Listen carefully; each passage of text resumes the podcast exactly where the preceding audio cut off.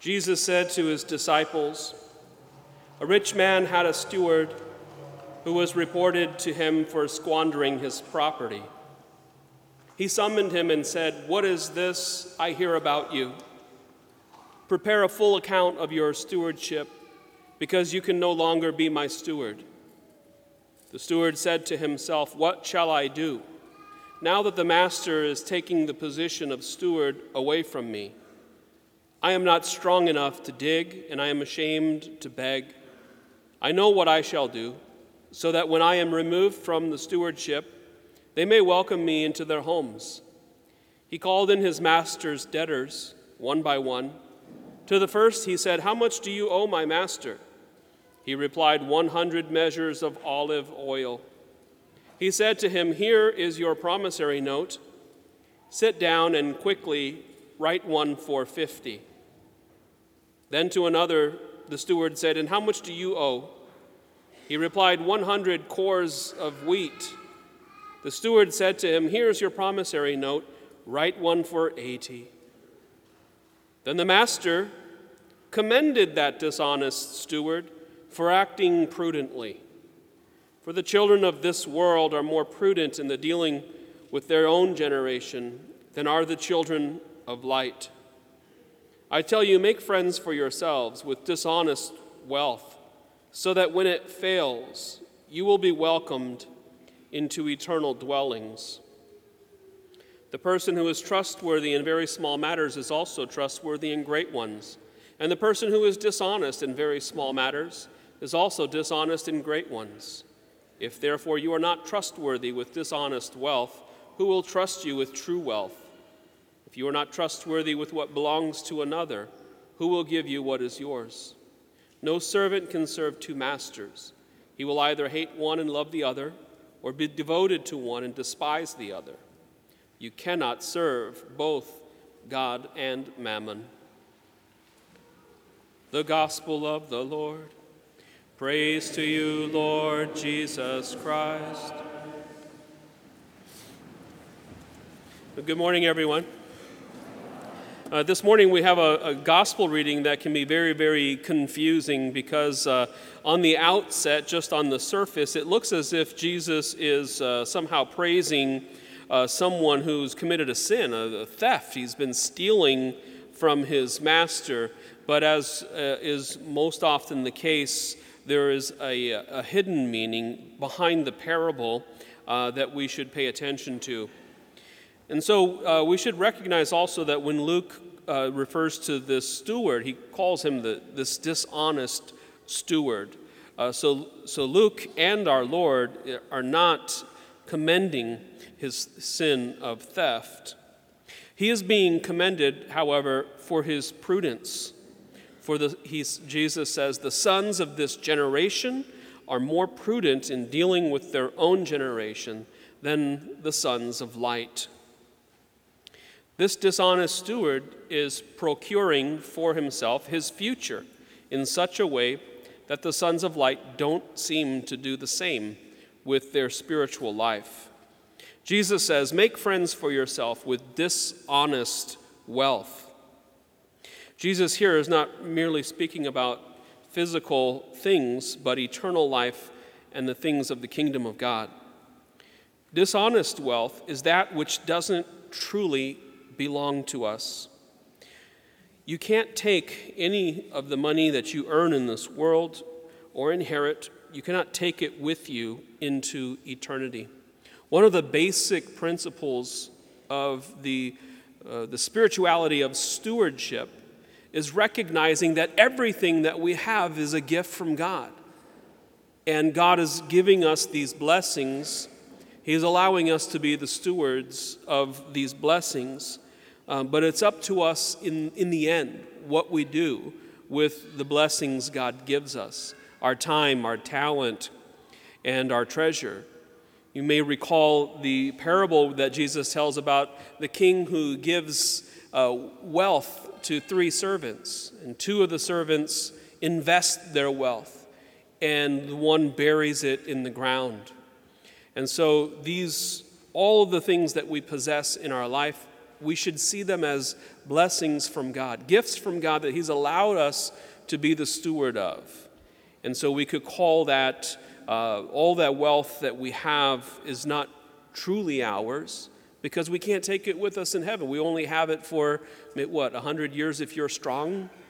Um, and most of us probably less than that.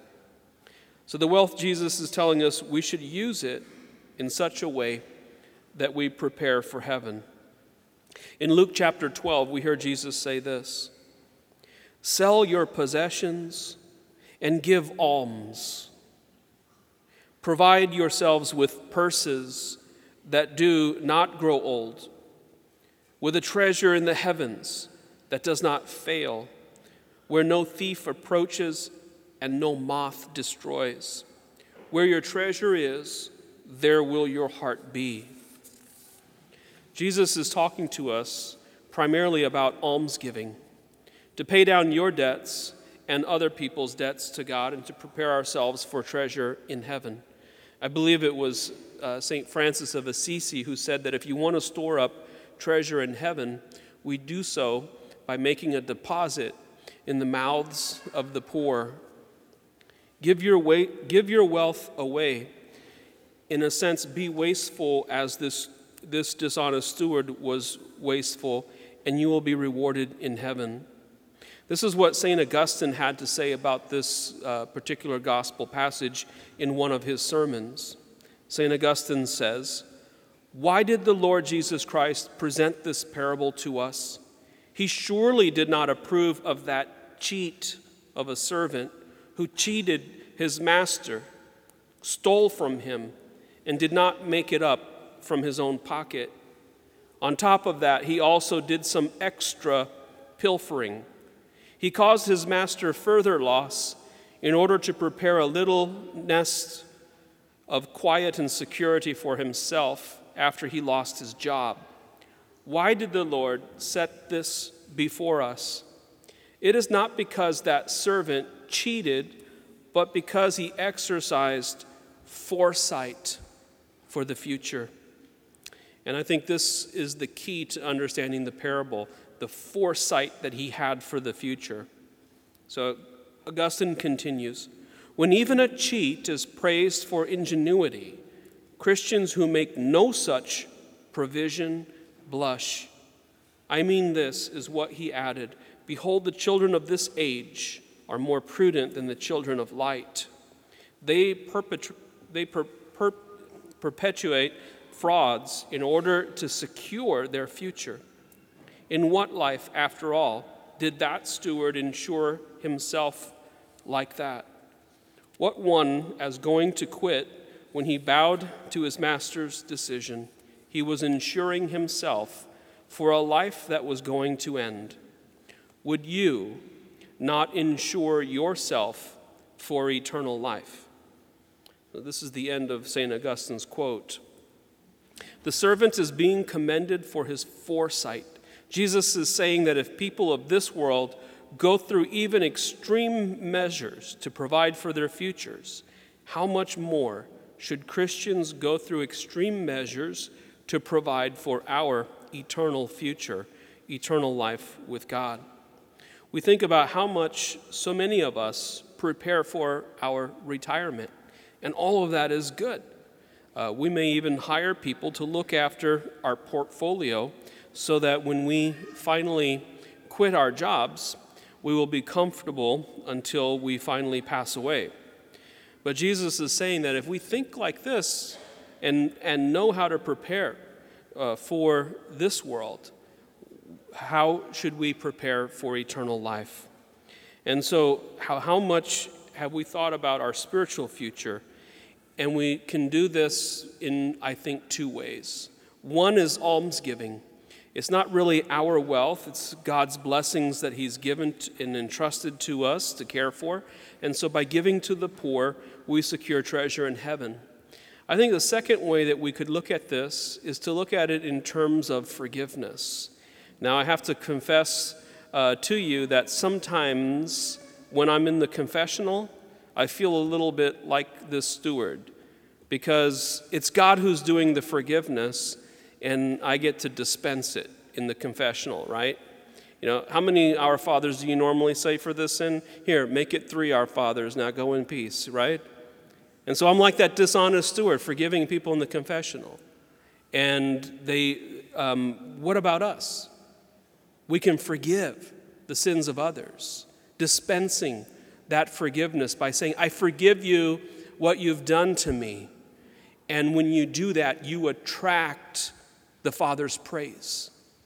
If you start dispensing that forgiveness generously to people and forgive from your heart, not just saying the words, but forgiving from your heart, you attract the Father's praise just like this master was attracted to how this servant prudently prepared for his future. This was such an important teaching in the life of Jesus that we say it probably every day. Forgive us, Father, our trespasses. You could put the word sin there. Forgive us our sins as we forgive those who sin against us. And so, the measure by which we forgive, how generous you are in your forgiveness, will be the measure measured back to us. And so, Jesus invites us, I think, in two ways, reading this scripture passage, to be generous both with our, our wealth in the way that we care for the poor, in contrast to the first reading, where we hear about how the poor are taken advantage of.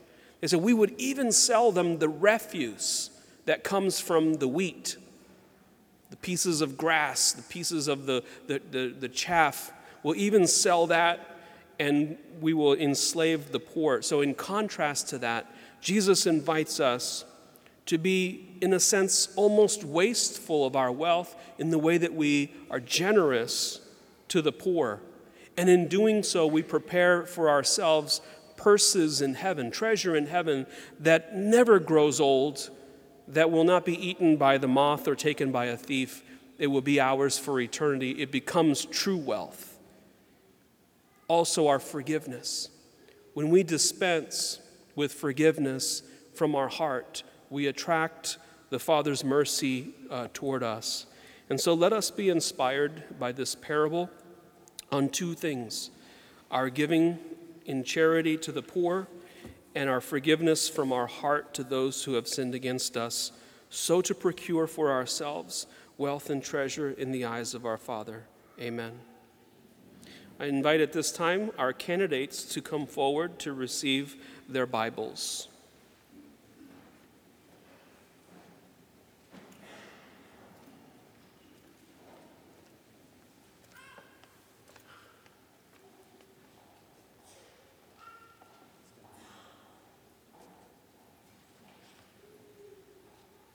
We pray, Heavenly Father, we ask you to bless these Bibles and all who will read from these pages.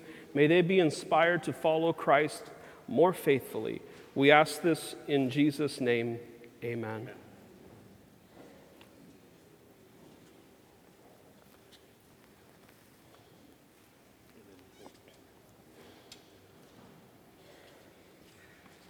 Candidates, receive the gospel of Jesus Christ, the Son of God.